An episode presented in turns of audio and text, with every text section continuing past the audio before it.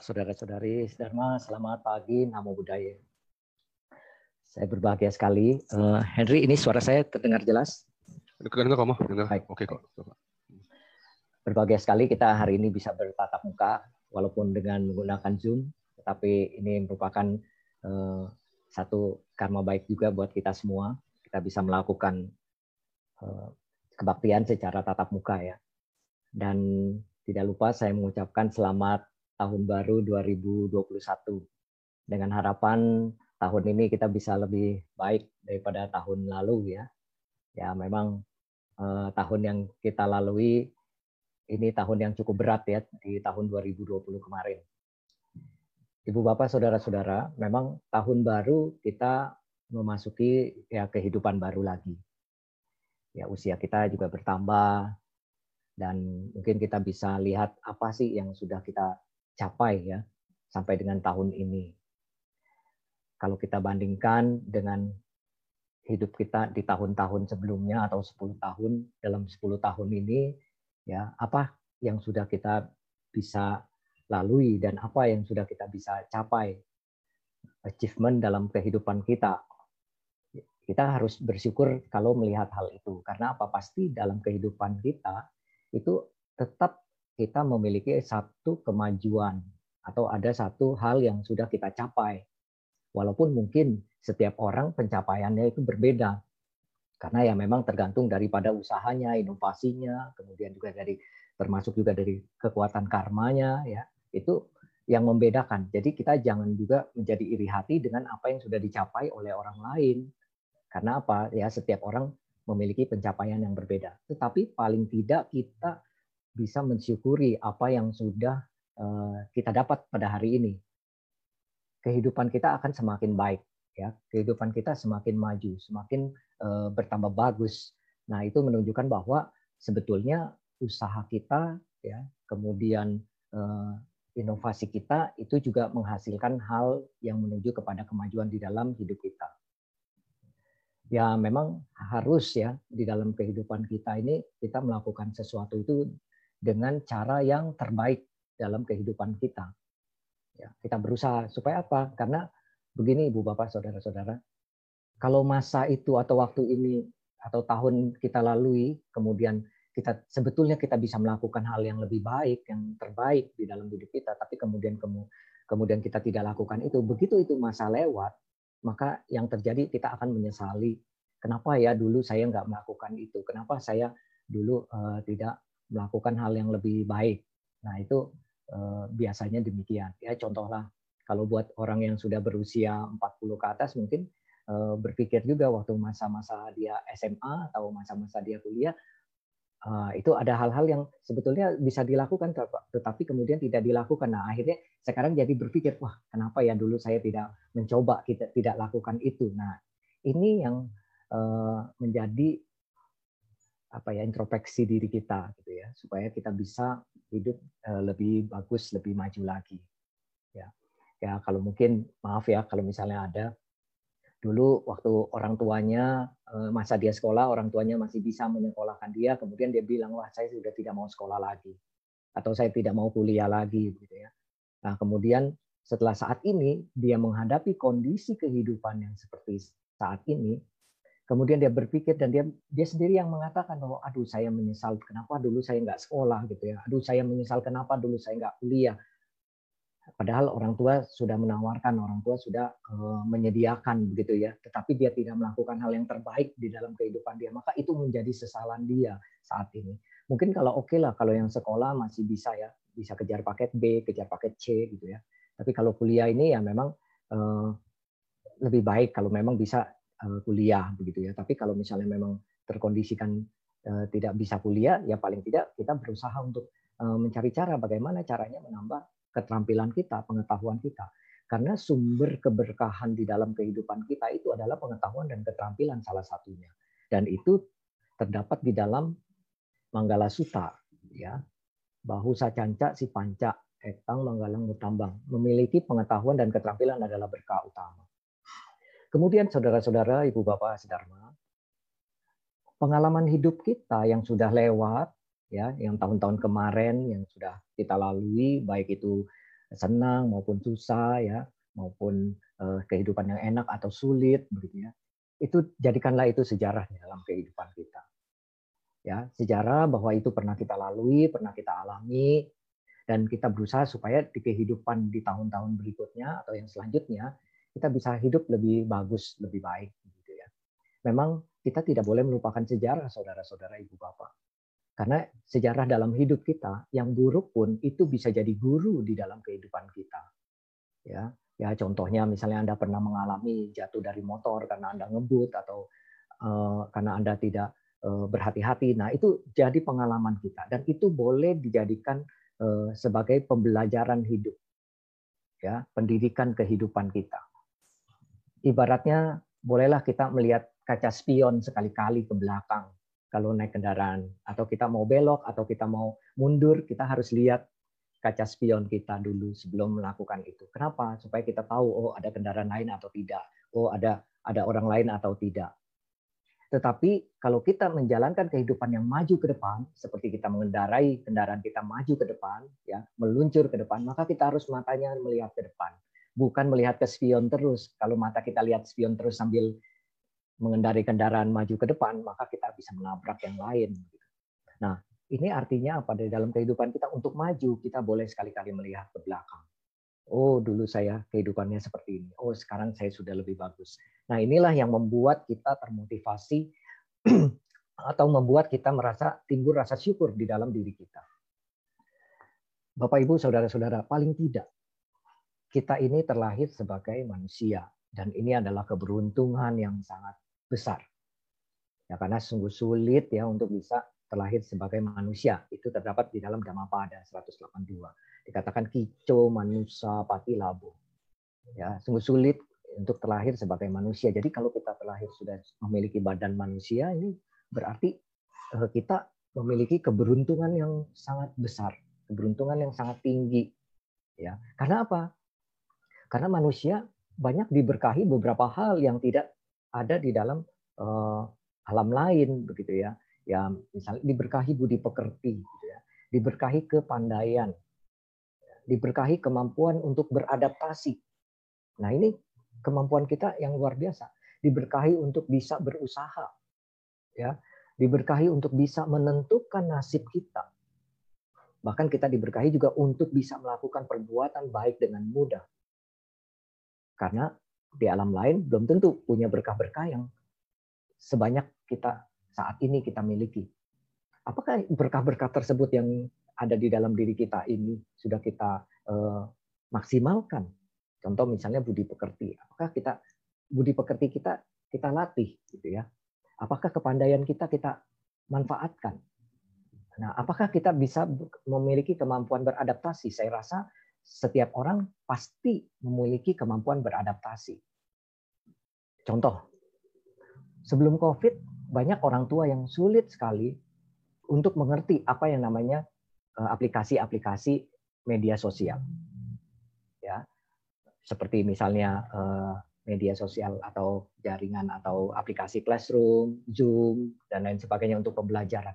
Tapi begitu kena COVID, mereka dipaksa untuk bisa beradaptasi. Ini satu bukti bahwa ternyata bisa juga ya walaupun tadinya sulit, awalnya sulit tetapi dengan kondisi yang ada maka dia bisa beradaptasi dengan baik. Ada satu lagi contoh.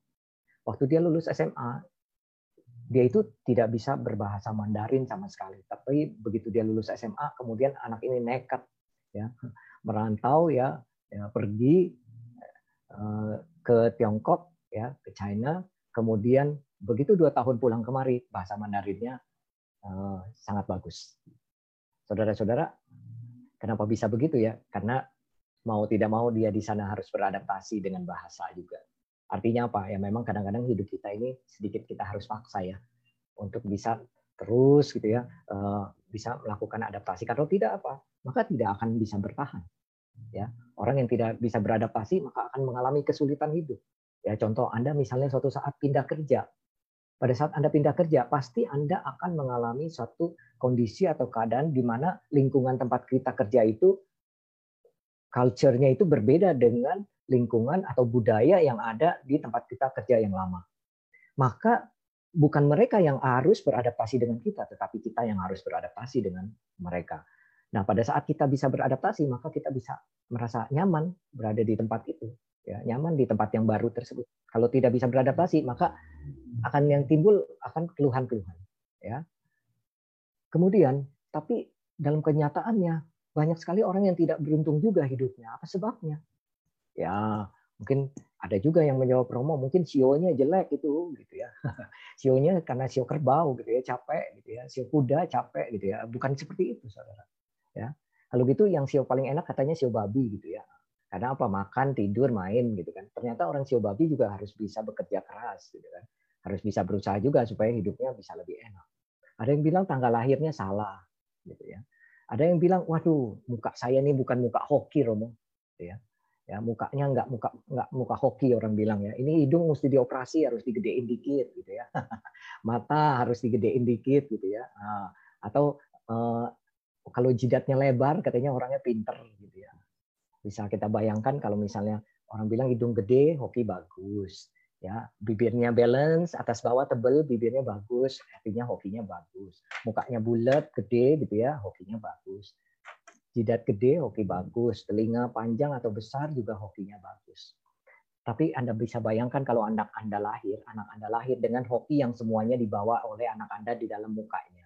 Bisa Anda bayangkan, jidatnya gede, matanya gede, bibirnya gede, hidungnya gede, kupingnya gede, mukanya juga gede gitu ya. Ah, itu anaknya jadi mengerikan, bukannya jadi cakep ya. Karena apa? Semuanya besar gitu ya. Nah, itu menunjukkan bahwa apa? Setiap manusia punya kelebihan kekurangan ya jangan kita terpaku dengan hal-hal seperti itu ya karena apa itu tidak bisa menentukan kesuksesan dalam hidup seseorang kalau memang betul sio tertentu adalah sio yang lebih beruntung maka kita bisa survei secara statistik apakah betul orang-orang yang sukses itu sio itu ternyata tidak ya berarti itu tidak menentukan ya kemudian tanggal lahir ya apakah betul ternyata anak kembar sendiri pun yang lahirnya di hari yang sama, tanggal yang sama, ternyata juga memiliki nasib atau peruntungan yang berbeda. Nah, ini dia. Lalu bagaimana kita menyiapkan ya menghadapi tahun 2021 ini? Ya memang setelah menghadapi begitu beratnya tahun 2020, ini betul-betul luar biasa saudara-saudara ibu bapak. Anda kalau yang memiliki usaha atau bidang apa pun yang bisa bertahan sampai dengan pertengahan tahun depan saja ini adalah hebat. Ya. Banyak sekali yang sudah terhantam secara ekonomi, bahkan bukan hanya Indonesia tetapi dunia. Dan terhantamnya ini terhantam telak ya, secara pukulan itu kalau kalau tinju itu telak sekali gitu ya. Ah, itu menghantam semua lini ya, semua lini kehidupan, baik ekonomi maupun sosial gitu ya. Dan eh, kita setelah ini bukannya langsung beres Ibu Bapak Saudara-saudara, tetapi kita masih dibayangi krisis ekonomi untuk pemulihan ekonomi yang seperti sebelum Covid. Nah, ini berarti harus kita menyiapkan diri diri kita untuk menghadapi tahun-tahun ke depan ini ya tahun 2021 ini yang sudah kita masuki di minggu pertama ini ya ya dengan adanya perubahan situasi atau keadaan seperti ini, maka ada beberapa langkah yang perlu kita uh, ambil, gitu ya, atau perlu kita uh, sikapi. Yang pertama adalah bahwa Anda harus bisa belajar menyesuaikan diri. Jadi Anda harus bisa beradaptasi dengan saat ini. Ya. Beradaptasinya dalam hal apa? Contoh misalnya yang paling utama dulu lah kesehatan kita. Sekarang COVID bukan bukannya sudah hilang, tapi masih malah secara kurva itu malah masih tetap tinggi penularannya. Berarti kita harus tetap disiplin ya pakai masker walaupun Anda hanya keluar membeli barang sebentar di warung atau eh, di toko yang dekat rumah kita, tetapi Anda jangan menganggap remeh hal ini. Karena apa? Ini seperti yang guru kita ajarkan bahwa kita harus segala sesuatu itu kita harus waspada. Dengan kewaspadaan maka kita bisa bertahan hidup gitu ya. Jadi jangan menganggap remeh hal ini. Nah, jadi tetap menggunakan masker Anda gitu ya. Kemudian mencuci tangan, menjaga jarak, bukan berarti kalau sore gitu ya malah ngumpul gitu ya, pakai masker tapi ngumpul. Nah, ini juga sama juga ya. Ya, pakai masker tapi ngumpul dengan tetangga satu RT. Nah, ini juga sama juga ya. Eh, Artinya apa? Kita tidak disiplin dengan pikiran wah kalau satu RT nggak ada yang kena berarti aman-aman saja satu RT. Belum tentu saudara. Karena OTG itu banyak sekali dia yang ada di masyarakat ya orang orang tanpa gejala gitu ya. Makanya kita harus berhati-hati. Terus bisa menjaga kesehatan kita dengan baik ya. Ya menahan dirilah untuk tidak keluar gitu ya. Untuk hal-hal yang tidak perlu jangan kita keluar rumah.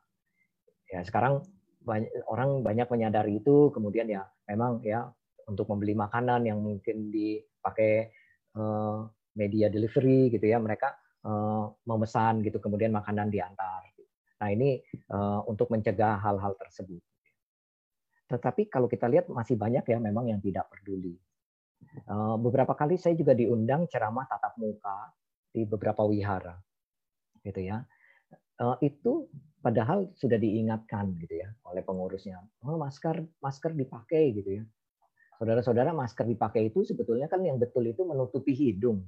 Bukan masker dipakai menutupi mulut di bawah hidung. Gitu. Kebanyakan oh, memakai maskernya di di mulut ya memakai di mulut ya, tidak menutupi hidung gitu ya. Ya itu itu bukan menggunakan masker yang benar gitu ya. Karena apa ya? Pasti bisa masuk lewat saluran hidung. Nah, ini kita harus perhatikan baik gitu ya. Itu langkah kita. Kemudian langkah yang lainnya ya kita bisa lah merawat jasmani kita nih ya hidup teratur ya makan teratur tidur terutama teratur ya apalagi kondisi seperti ini ya mungkin anda yang kuliah atau anda yang kerja work from home mulai ada kebiasaan tidurnya yang tadinya mungkin jam 10 sudah tidur ya malah sekarang jam 12 baru tidur atau jam 1 baru tidur. Nah ini menyebabkan pola hidup kita menjadi tidak teratur ya. Harus bisa menjaga kebersihan diri. Dari mana-mana pakaian itu harus bisa langsung dicuci jangan digantung di kamar. Dengan pemikiran ah cuma jalan sebentar keluar gitu ya. Jangan menganggap remeh satu hal apa pun gitu. Karena itu biasanya kelemahan itu atau ketidakwaspadaan itu menyebabkan uh, hal yang fatal gitu ya. Kemudian rajin berolahraga. Kalau dalam hal ekonomi langkah kita bagaimana gitu ya. Langkah kita untuk menghadapi tahun-tahun ke depan atau tahun-tahun tahun ini ya yang sudah kita jalani ya kita harus belajar bisa hidup sederhana. Itu memang sudah diajarkan dalam dalam ajaran eh, guru kita bahwa kita harus bisa belajar hidup sederhana. Hidup apa adanya. Ya. Artinya apa? Dengan kondisi seperti ini, kita hidup apa adanya saja. Jangan memaksakan seperti kondisi sebelum uh, COVID. Ya, makan juga ya kita apa adanya. Mungkin tadinya terbiasa gitu ya makan di di luar dan lain sebagainya. Kita coba belajar. Sekarang kita mengolah sendiri. Banyak akhirnya orang-orang yang tadinya juga tidak pintar masak, tidak pintar bikin uh, sesuatu, akhirnya selama COVID karena di rumah kemudian dia coba-coba melatih gitu ya, coba-coba buat dan akhirnya menjadi satu kepandaian. Nah, ini hal yang positif. Gitu ya. Dan setelah memiliki kepandaian tersebut, akhirnya apa? Dia bisa berinovasi mencari nafkah. Jadi bukan cuma eh, cari nafkahnya di satu tempat atau di kantor, kemudian karena dia punya kemampuan misalnya bikin apa, membuat apa, kemudian dia bisa share, dia bisa tawarkan di media sosialnya, dan ini menjadi eh, menambah income dia justru. Nah, dengan ini maka benar seperti yang guru kita katakan bahwa kehidupan kita yang sederhana bisa membuat kita bisa berpikir lebih inovasi atau lebih inovatif begitu ya. Kemudian tidak boros. Nah, ini penting nih ya. Eh, Ibu Bapak, saudara-saudara. Kalau dari peruntungan Cap Jisio juga perhitungan sio-sio gitu ya, hampir semua sio di tahun ini juga disarankan untuk tidak boros karena memang kita akan menghadapi Eh, kehidupan yang cukup berat gitu ya sudah sejak tahun kemarin gitu. Nah kemudian eh, kehidupan yang tidak boros atau kehidupan apa adanya seperti apa ya? Kita membeli sesuatu yang memang kita butuhkan bukan kita ingin bukan kita inginkan ya. Artinya yang kita butuh kalau kita inginkan maunya yang terbaik ya yang paling mahal yang paling bagus gitu ya dengan harga yang tinggi. Tapi coba kita lihat apakah ini kita butuh dan kita beli itu kebutuhannya buat seperti apa gitu. Nah ini Eh, hal yang menyebabkan timbul pertimbangan ya di mana orang bisa hidup sederhana. Ya, jangan berpikir bahwa wah ini lagi diskon nih, oh kalau saya simpen gitu ya nanti lumayan ya. Setelah disimpan ternyata uh, tidak bertahan lama juga karena semua akan mengalami hukum perubahan atau anicca gitu ya. Kemudian ya bisa berinovasi tadi mencari nafkah ya.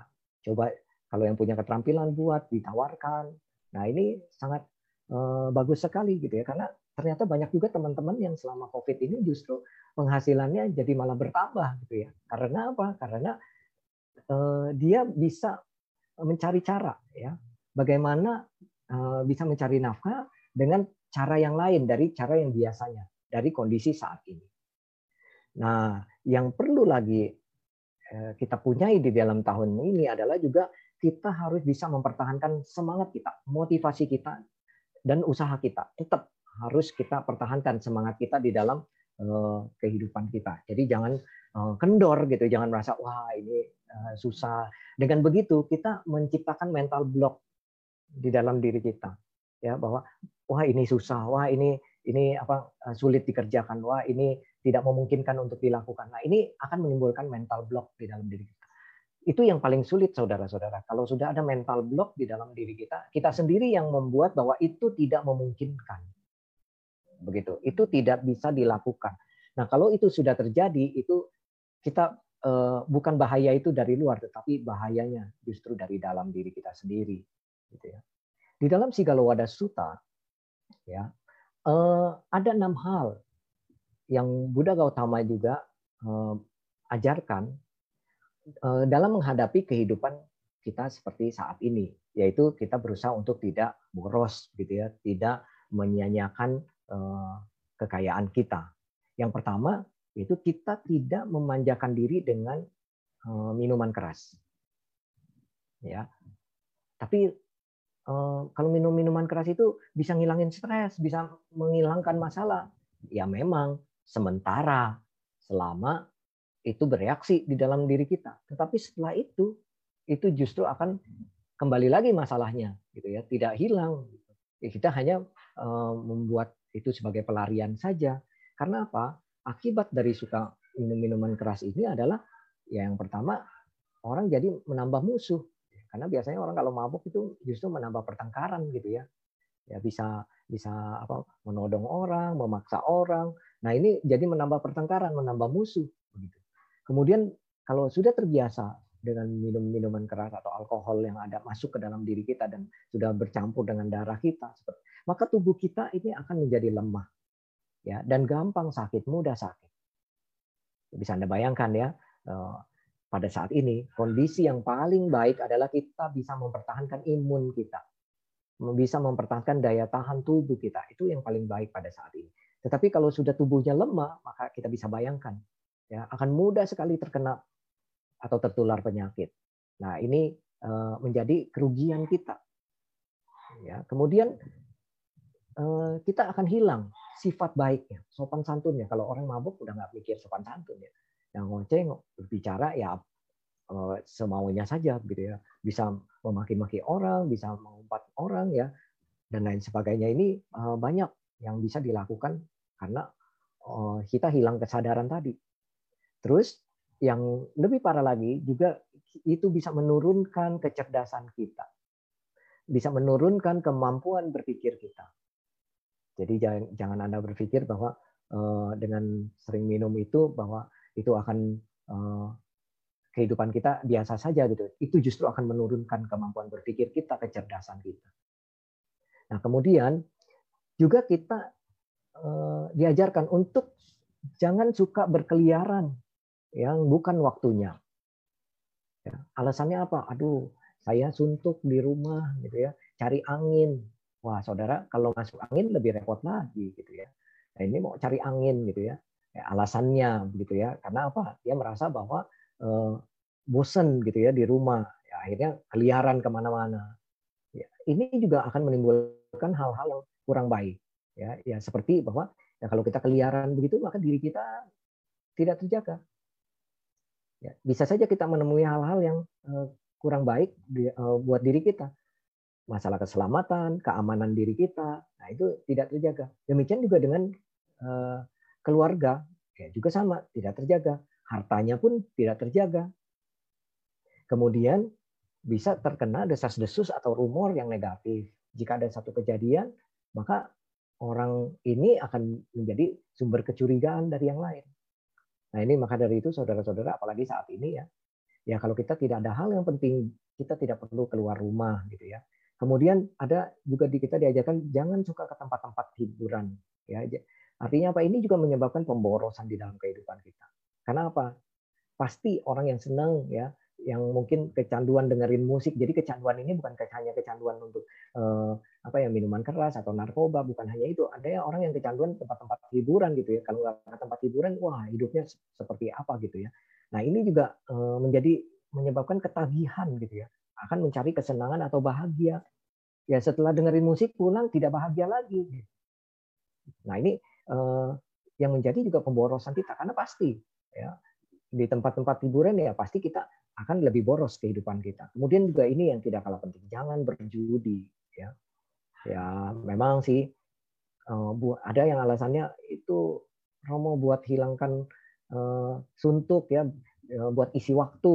Nah, tapi apa akibatnya? Kalau menang kita dibenci orang ya, harta hilang, kemudian dipandang rendah orang lain, apalagi Anda yang belum menikah ya kalau anda menjadi penjudi itu waduh itu sulit sekali mencari eh, eh, pasangan gitu ya atau sulit sekali supaya calon mertua itu bisa setuju dengan anda karena anda penjudi gitu kan nah kemudian juga jauhi dari sahabat yang jahat kenapa teman-teman yang jahat itu bisa merusak tatanan kehidupan kita baik secara ekonomi maupun karakter ya teman-teman yang jahat kemudian yang keenam itu kita jangan memiliki kebiasaan malas. Karena apa? Ya ini, malas ini juga salah satu faktor gitu ya. Jadi orang selalu punya alasan. Orang malas itu selalu punya alasan. Apa pun dia punya alasan. Ya misalnya sekarang eh, belum bekerja. Sebelum COVID dia belum bekerja. Alasannya sulit cari kerja. Setelah COVID pun dia tidak berusaha untuk mencari pekerjaan. Alasannya apa? Aduh, sekarang juga orang yang kerja dipecat-pecatin gitu ya. Eh, apalagi saya yang mau melamar kerja nggak mungkin diterima. Nah ini demikian. Jadi apakah pertanyaan apakah sebelum COVID cari pekerjaan itu mudah? Tetap sulit, gitu kan? Karena apa? Ya ada beberapa hal, ada beberapa faktor. Tapi setelah COVID juga sulit juga, gitu. Jadi kesimpulannya sebetulnya tidak ada kehidupan yang tidak ada kesulitan, saudara-saudara ibu bapak. Jadi di 2021 ini semua orang mengalami proses ya. Mau bahagia ya harus bisa menciptakan atau mengkondisikan bahagia itu. Bisa eh, memiliki positive thinking gitu ya. Karena apa? Setiap orang punya masa di dalam hidupnya. Ada masa sulit ada masa senang gitu ya pasti akan memiliki masa dan itu akan berputar ya akan berputar nah yang terakhir nih tapi Romo tahun ini 2021 Sio saya ciong. ini juga dijadikan alasan gitu ya. Sio saya ciong. Ini bagaimana nih ya udah kehidupan sulit, sionya ciong lagi gitu ya. Bapak Ibu saudara-saudara, eh, jika sio Anda ciong tahun ini ya, Anda perlu tahu bahwa ciong itu sebetulnya adalah proses perubahan di mana kehidupan seseorang itu akan mengalami sebuah proses eh, pembentukan kembali atau perubahan kembali, modifikasi kembali. Ya tergantung daripada ibu bapak eh, menyikapinya gitu ya. Apakah perubahan ini mau kita arahkan kepada perubahan yang lebih baik? Gitu ya. Apakah kita hanya diam saja menghadapi perubahan ini? Nah, itu demikian. Jadi jangan khawatir justru dengan kita keluar dari zona aman orang akan timbul eh, apa ya? daya juangnya. Begitu, timbul motivasinya. Nah, ini dia. Baik Bapak Ibu, saudara-saudara, demikianlah apa yang saya sampaikan Eh, mengenai bagaimana kita menyikapi atau bersikap untuk menghadapi tahun 2021 ini. Ya, semoga kita bisa melalui tahun yang sulit ini dengan baik ya. Saya yakin eh, kondisi kita saat ini masih bisa eh, bertahan gitu ya. Dan ini merupakan sebuah keberuntungan karma baik kita. Maka dari itu kita jangan berhenti juga melakukan perbuatan baik, banyak berbuat baik supaya apa ya hoki kita tetap bagus lah di tahun-tahun ini maupun tahun-tahun mendatang. Baik, terima kasih. Saya kembalikan kepada host Namo Budaya. Namo Budaya, Romo. Terima kasih, Romo, uh, untuk sesi sharingnya. Ya, uh, intinya 2021 ini uh, ada tahap kita menyesuaikan lagi ya. Dari April 2020 kita udah kena pandemi, uh, isu udah April dari 12 8 bulan kita bertahan udah naik pasang surut ya ingat kata-kata Buddha anicca semua berubah. Nah bagaimana kita bisa adaptasi sama perubahan itu? Itu yang paling penting. Nah uh, selanjutnya kita uh, kita kita tanya kepada apa? Kita mempersilahkan bagi bapak ibu dan teman-teman sedama Kalau ada yang mau tanya secara langsung kepada Romo, dipersilahkan. Kalau memang ada yang mau tanya secara via chatting kepada kita, ya silakan diketik aja ke saya ataupun ke host. Nanti uh, kita akan bacakan kepada Romo. Seperti itu. Monggo, Bapak Ibu, mungkin uh, apa Vincent ataupun uh, Mas apa Kak Vincent ataupun Kak Karina ataupun Kak Alex uh, ataupun Kak Rianti, ya silakan kalau yang mau tanya langsung saja di nyalakan mic-nya kita open mic langsung tanyakan kepada Romo Rudi. Silakan mungkin Romo nggak harus ini juga nggak masalah kali Romo ya. Nggak harus tema sesuatu hari ini mungkin oh, ada apa-apa. ya, ya. hal-hal ringan juga mereka ya, mau ya, tanyakan. Kita oke okay. santai-santai saja. Iya. Mungkin mereka juga nggak harus nggak harus susah sama tema sama tema ini. Mungkin ada pertanyaan-pertanyaan kepada Romo yang hal-hal bebas. Tapi sesuai dama ya jangan nggak bukan sesuai dama ya silakan ini kepada Romo. Monggo monggo. Jangan nanya tanggal lahir ya. Iya tanggal lahir umur ya jangan ya Romo. Sama kalian kesukaan gitu. ntar nggak berhenti pertanyaannya. Panjang ntar gitu. oh. Oke, monggo, boleh mulai silakan di chatting boleh. Nah, ini ada nih, belum ada. Oke, kita mungkin tunggu dua menitan ya, baik, baik. Uh, sampai uh, memakan yang mau tanya, silakan langsung.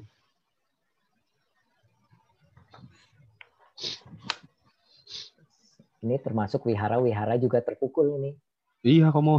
Iya. kita udah, udah suka Udah pelan dari dari September membuka. Umat kita jadi aduh jadi berantakan juga pembinaannya gitu ya, kebaktiannya. Ya. Iya. Jadi, jadi terpukul juga umatnya gitu wihara-wihara juga. Terutama wihara-wihara besar ya juga uh, begitu ya. Mm. Karena kan maintenance harus jalan terus. Iya. Dan Mas Suka juga menyesuaikan diri kamu. Mau ya, mau, mau, tidak mau, mau tidak mau harus menyesuaikan. Mm. Ya dan kita dari yang nggak pernah ngerti teknologi apa nggak pernah mengenalkan teknologi online selama ini online sebagai pelengkap sekarang terbalik jadi online sebagai hal utama. Offline pernah jadi pelengkap. Gara-gara ya, yang nggak ya. mau kan? Seperti itu. Ya ya. Nah, gitu. Sebelumnya ada beberapa ceramah saya masih offline ya. Hmm. di, yang direkam itu di YouTube ya YouTube ya, oh. itu kan rekam terus kita upload ke YouTube atau ke Facebook. Nah sekarang solusinya ya karena makin PSBB kan waktu itu kondisinya PSBB, uh, eh, pengurus kita juga nggak bisa mobilitas kenceng-kenceng lagi. Ya kira kita udahlah online via Zoom. Nah ajak-ajak umat hmm. juga biar bisa tanya langsung kepada pembicaranya. Iya iya iya. Kayak gitu. Belum ada?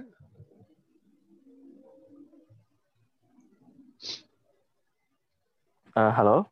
Halo ya. Ya, Mas Vincent. Romo Budaya, Romo Rudi, teman-teman Sedama. Uh, Romo, ya, saya budaya. mau tanya. Uh, jadi sebenarnya uh, pertama terima kasih ya Romo ya. Ceramah Romo pada hari ini tuh uh, buat saya tuh sangat mengena sekali. Beberapa poin yang Romo sampaikan itu benar-benar kejadian dalam kehidupan pribadi saya. Uh, dan saya uh, mau tanya Romo, misalnya mungkin bukan cuma saya gitu kan. Mungkin ada juga uh, dari rekan-rekan yang mengalaminya juga ataupun punya teman kerabat yang juga mengalami hal yang sama yang seperti yang Romo utarakan gitu kan contoh-contohnya yang ingin saya tanyakan Romo, apabila seseorang sudah terlanjur uh, diposisikan uh, terkena hal-hal buruk yang uh, seperti yang Romo sampaikan gitu kan, apa langkah awal yang harus dilakukan untuk memperbaikinya? Anggapnya ibaratnya seperti gimana cara uh, tobatnya Romo gitu kan, habis itu gimana caranya supaya uh, membuat hidup kembali lebih baik gitu Romo, karena istilahnya uh, ketika udah mengalami hal-hal yang ibaratnya kalau buat saya sih itu udah membuat hidup semakin menurunlah uh, kualitasnya. Jadi bagaimana sih uh, usaha kita untuk mengup kembali kualitas hidup kita gitu? Langkah awal apa yang harus kita lakukan Romo dalam konkretnya? Kan istilahnya uh, kalau misalnya secara teori kan banyak uh, lakukan ini lakukan ini, tapi istilahnya uh, belum belum dapat gitu Romo. Praktek apa yang benar-benar lakukan apa, kemudian hasilnya benar-benar terasa gitu. Bahkan dari uh, awal kita lakukan sudah kelihatan hasilnya. Jadi istilahnya enggak oh, oh banyak masukan masukan baik gitu kan, tapi istilahnya uh, kita nggak tahu gitu harus mulainya dari mana. Jadi hmm. um, boleh nggak misalnya uh, Romo kasih step-step gitu kan, langkah apa yang langkah konkret seperti apa yang sebaiknya dilakukan untuk bisa memperbaiki kualitas hidup kita Romo. Baik itu uh, dalam misalkan uh, berkala gitu ya Romo ya. Dalam misalnya dalam satu hari kita harus ngapain-ngapain aja gitu kan dari pagi, siang, sore, malam gitu kan. Kemudian dalam satu minggu, satu bulan atau dalam satu tahun benar-benar langkah konkret dan real gitu kan supaya benar-benar hidup kita kelihatan kualitasnya meningkat gitu Romo. Karena jujur uh, kayak saya selama ini gitu kan baik mendengarkan drama atau uh, apa tapi uh, kadang bingung mau mulainya dari mana gitu Romo. Terlalu hmm. banyak istilahnya yang harus kita uh, pertimbangkan gitu kan.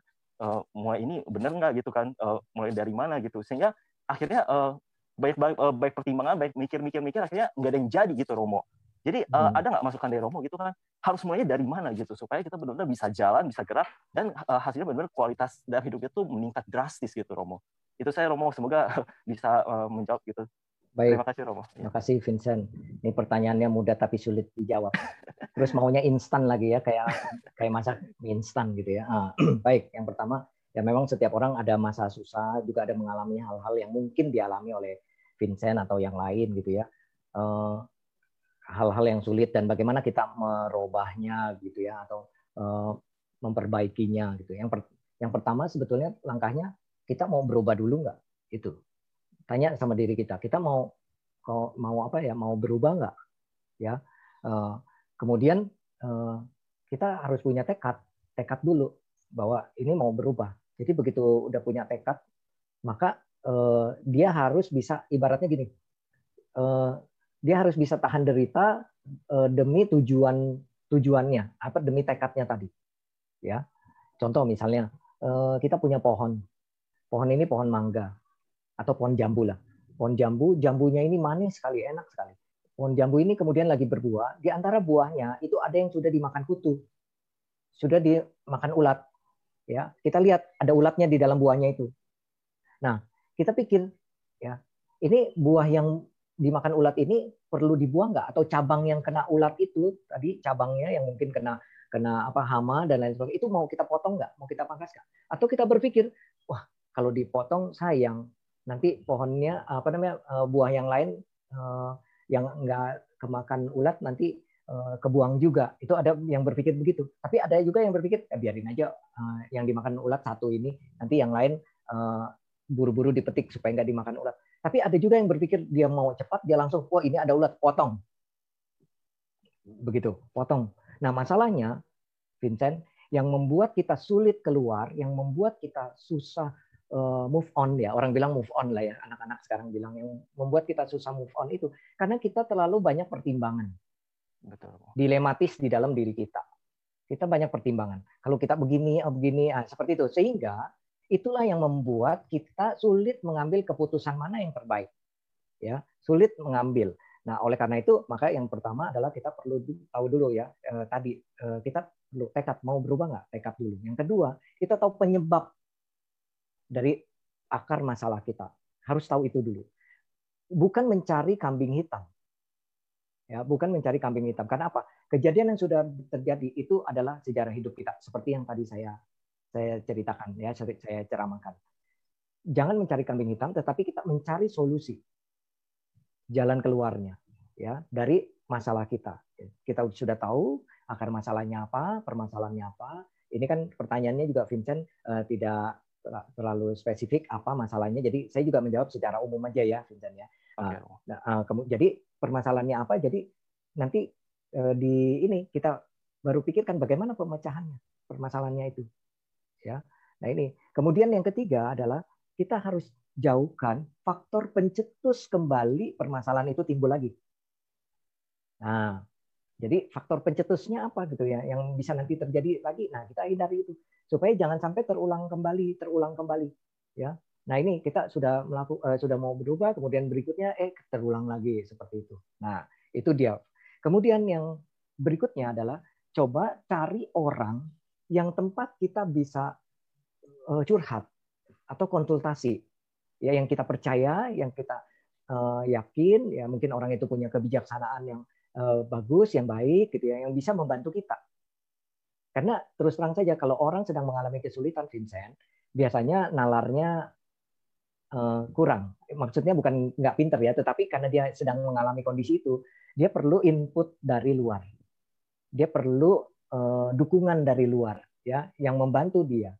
Maka dari itu eh, dia perlu cari orang yang bisa ke tempat dia berkonsultasi atau berkomunikasi bercurhat lah ya. Dan orang tersebut juga bisa memberi masukan.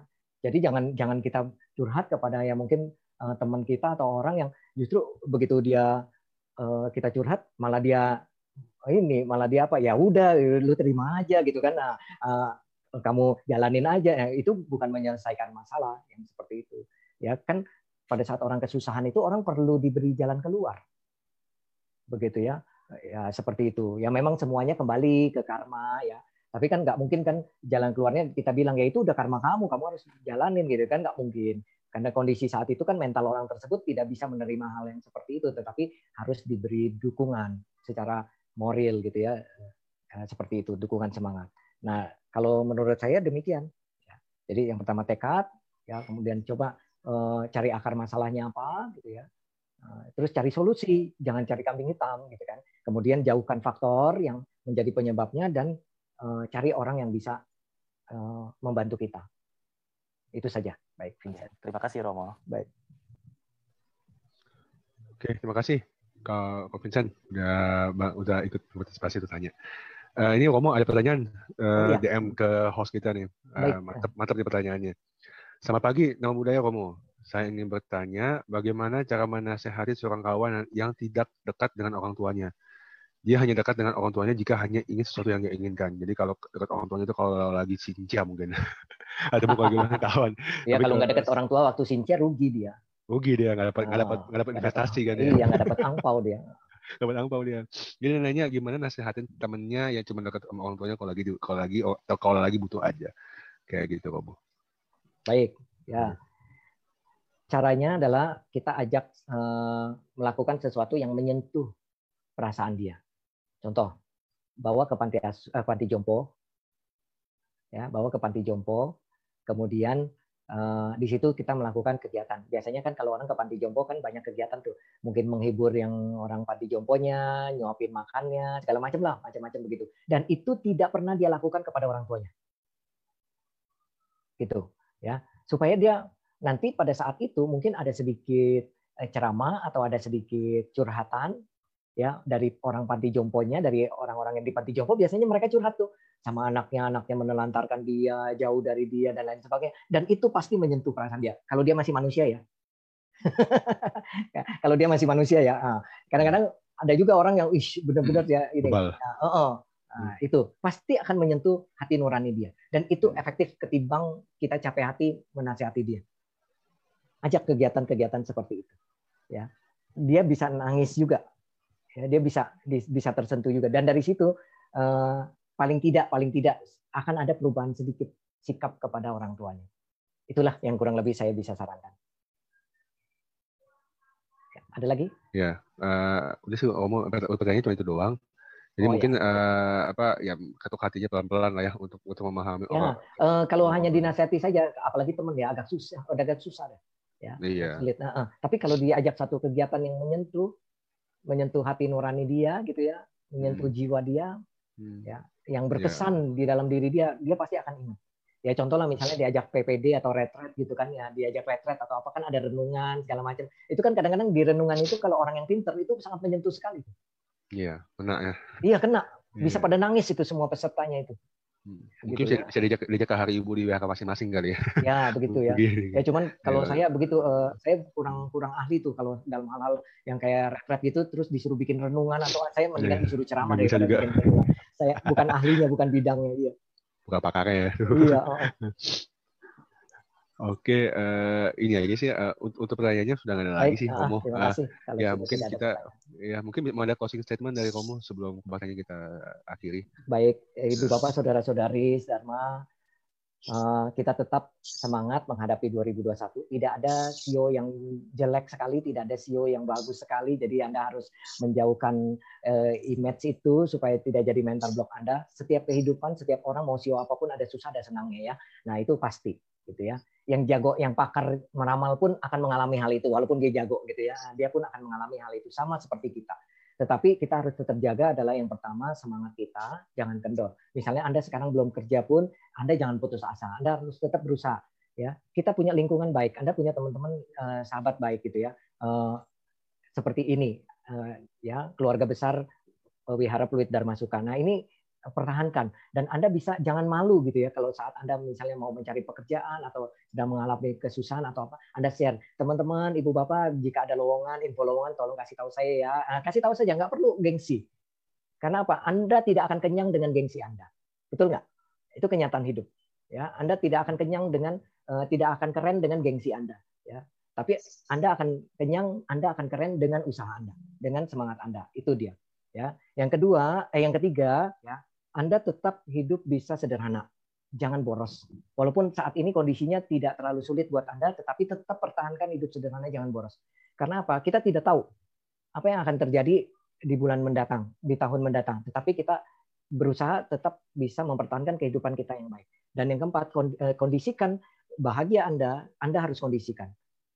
Positive thinking Anda harus kondisikan. Karena apa? Bahagia itu tidak dari luar, tapi kita kondisikan dari dalam diri kita.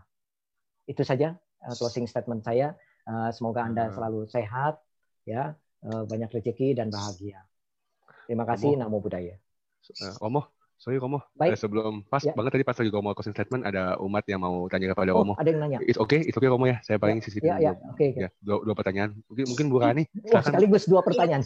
ya, ya. Oh iya iya, silakan Ibu. Ya. Oke. Okay. Ya. Uh, Namo Budaya Romo, semua teman-teman selamat pagi. Ya. Uh, ya. Sorry ya, saya baru ngikutin udah terlambat. Takutnya pertanyaan saya apakah berguna atau enggak? Saya mohon maaf. apa-apa.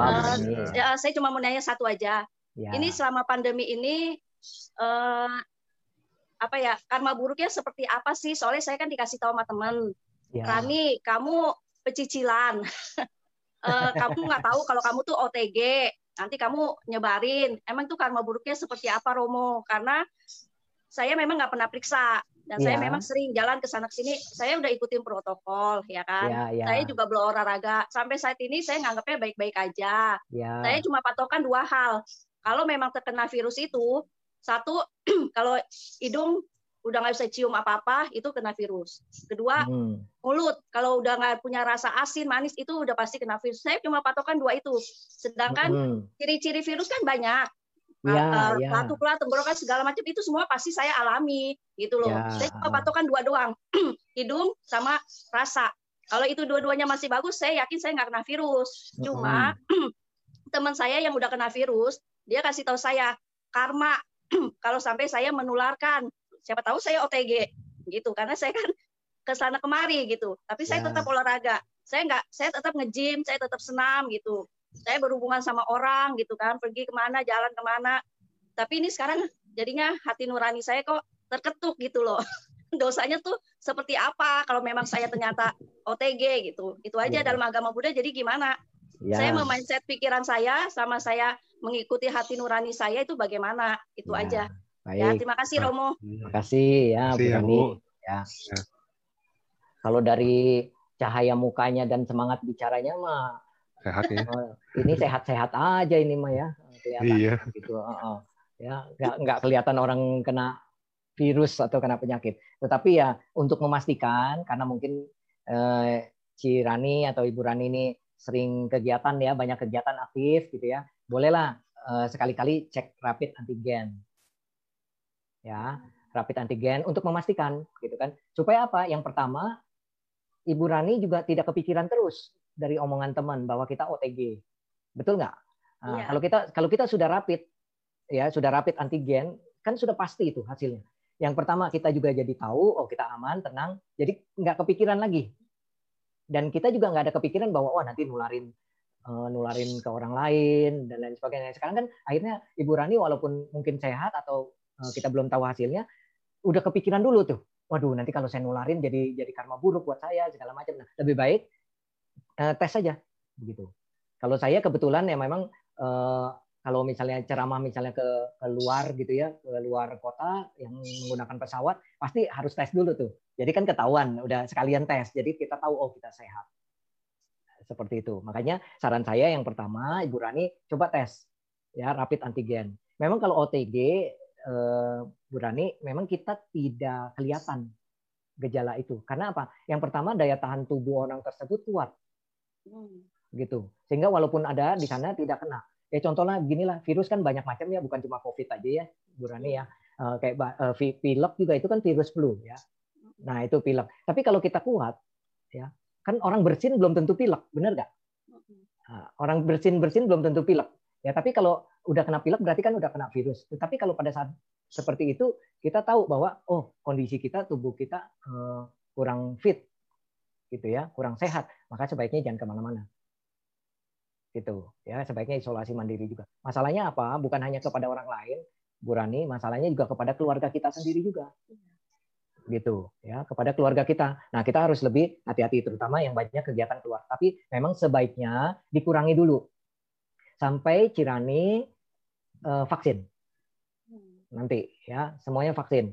Kurangi dulu jangan karena ini lagi tinggi penularannya lagi tinggi ya. Jadi kurangi dulu. Ini juga saya dapat kabar ada satu teman saya dia kemarin jalan-jalan satu mobil ke Bali pulang kena gitu ya. Nah, itu dia. Padahal dia dia pikirannya apa? Ya dia pikirannya ah kan nggak naik pesawat, nggak naik kendaraan umum, satu iya. kendaraan pribadi doang kan aman di kendaraan pribadi ya, satu keluarga ya, eh, ternyata kena. Nah jadi kita mesti lebih waspada. Kalau misalnya nanti hasil cek rapid antigen ya negatif, tidak ada, ya omni tohut. Berarti Cirani sehat gitu kan. Nah, berarti karma baiknya ini luar biasa nih walaupun udah ke sana ke sini ya, terbang ke sana ke sini Veici ya tetap sehat gitu ya. ini luar biasa nih ya. Ah, seperti itu. Jadi uh, begitu ya. Sebaiknya tes dulu Cirani nanti supaya yakin nih kita oh sehat. Jadi ada omongan dari teman pun kita bisa pasti ngejawab nih. Saya udah tes gitu ya, ternyata saya uh, negatif gitu ya. Uh, ternyata saya sehat-sehat aja gitu. Dan kita juga merasa tenang, nggak kepikiran terus ya. Yang kemudian kalau misalnya ternyata Romo oh, setelah tes ternyata saya ternyata positif gitu ya. Nah kalau yang kondisinya seperti Kirani walaupun positif isolasi mandiri aja cukup. Begitu isolasi mandiri di rumah. Karena apa? E, masih fit istilahnya gitu ya. Minum vitamin tadi masih olahraga fitness. Wah luar biasa gitu ya. Seperti itu ya. Saya lihat banyak juga tempat fitness yang hampir bangkrut juga karena sepi gitu ya. Nah, itu uh, itu uh, bagus gitu kalau masih sehat. Tapi sebaiknya kalau saran saya sabar dulu, kurangi dulu, jangan ke mana-mana dulu sampai kita uh, sampai vaksin sudah pada vaksin. Lebih baik begitu udah saran saya. Ya, kalau sekarang sehat berarti wah karma baiknya bagus masih melindungi ya nah, seperti itu. Ya kemudian ya ya itu tadi uh, kalau hal yang nggak perlu sebaiknya jangan ke mana-mana dulu. Ya, yang penting barulah kita misalnya belanja mingguan atau apa kalau yang lain-lain yang sebisa mungkin yang misalnya kita bisa lakukan di rumah, seperti uh, olahraga di rumah, begitu ya, maka uh, kita lakukan di rumah saja dulu, jangan ke mana-mana. Kan kita nggak tahu ya kita sehat, ternyata orang nggak sehat. Ya, nah itu dia. Itu Cirani saran saya. Romo, okay. satu ya. lagi ya, penasaran, satu ya, aja. Ya. uh, jadi suami nggak ngizinin saya untuk periksa apakah saya udah kena virus atau enggak. Karena suami patokan lebih kepikiran lagi. Kalau mem karena virusnya kan kita nggak tahu. Sampai kita kena virus kita biarpun otogen hmm. tadi uh, bawa ke wisma, suami saya tetap marah. Di situ juga saya nggak bisa nentang. Suami cuma patokan kamu sehat, kamu olahraga, kamu tidur cukup, kamu pikiran baik, jalanin itu apa ke, uh, kebaktian uh, maaf ya Romo ya. ini saya di rumah ada gohonson oh iya suami kan ya. gohonson saya oh, iya, iya. disuruh melakukan pertapaan karena suami bilang kan ini kan memang kalau kita kan agama Buddha virusnya itu karma ada kita ada karma atau enggak dan saya jadi nggak periksa ya, hmm. ya, maksud saya sekarang saat ini saya bertanya sama Romo karena hati nurani dan pikiran saya tapi logikanya faktanya kenyataannya saya nggak bisa periksa dan suami saya nggak mau saya diperiksa yang penting hmm. saya sehat gitu. Ya. Nah itu ya. aja kendalanya. Maaf ya Romo ini. Ya kalau kalau seperti itu, itu sebaiknya kurangi yang keluarnya. Hmm. Ya kan ini kondisinya sekarang sehat nih ya. Iya. Nah, berarti kurangi keluarnya. Hmm. Ya udah kan disuruh pertapaan tuh sama suami ya udah bertapa di rumah gitu ya. Nah gitu ya bertapa di iya. rumah jangan ke mana-mana gitu itu kan hmm. supaya itu kan selain diri kita juga kita jaga keselamatan kesehatan keluarga kita semua ya. Iya. Iya gitu.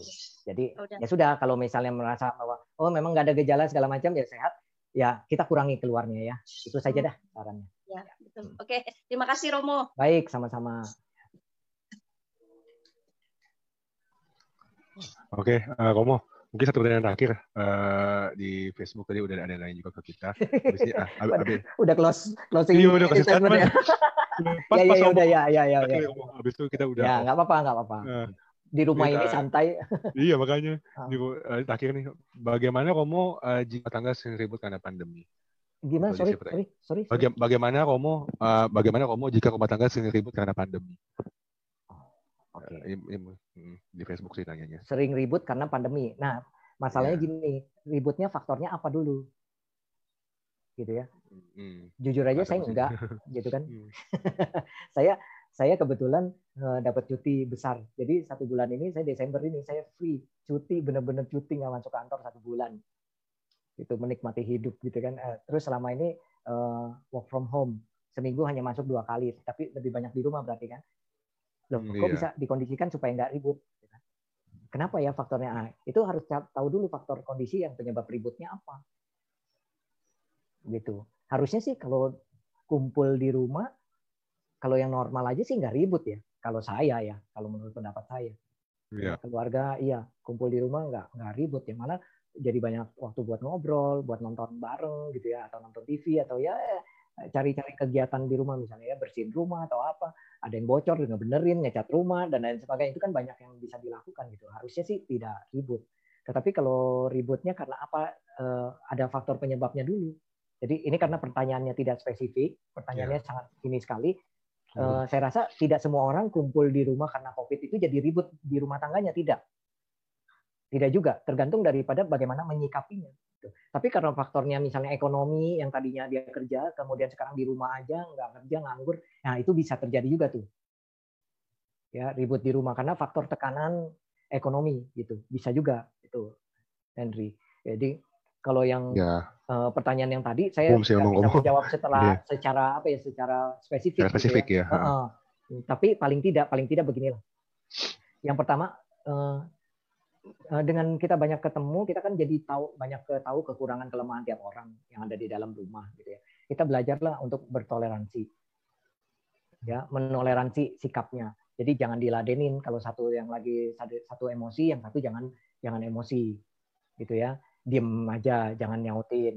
Ya, itu seperti itu. Jadi bisa mentoleransi sikap satu sama lain gitu ya. Uh, teman satu sama uh, teman di rumah atau uh, keluarga di rumah satu sama lain. Nah, itu itu begitu. Yang kedua, kita bisa coba belajar mengerti karakter dia oh dia memang orangnya begitu ya mungkin ya. Di rumah tadinya anak kan jarang di rumah sekarang sering di rumah. Anak kalau pakai gunting atau pakai apa habis dipakai nggak ditaruh lagi di tempatnya digeletakin di mana hmm. dan lain sebagainya. Kadang-kadang kan suka begitu tuh ya. Ya suami istri juga mungkin ada yang begitu juga tuh ya. nah itu bisa tuh jadi penyebab ribut juga tuh.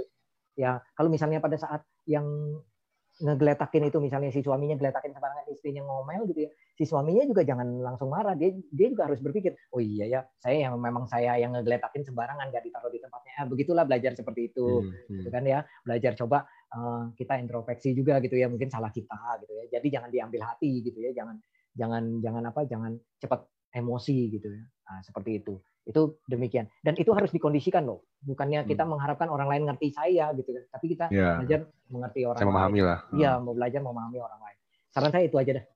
Oke, okay, Romo. Thank you. Dani udah closing, Romo. Ya, udah gak kasih, ya. Thank you, Romo, untuk Baik, uh, waktunya ya. dan uh, sharingnya ke kita menginspirasi. Ya.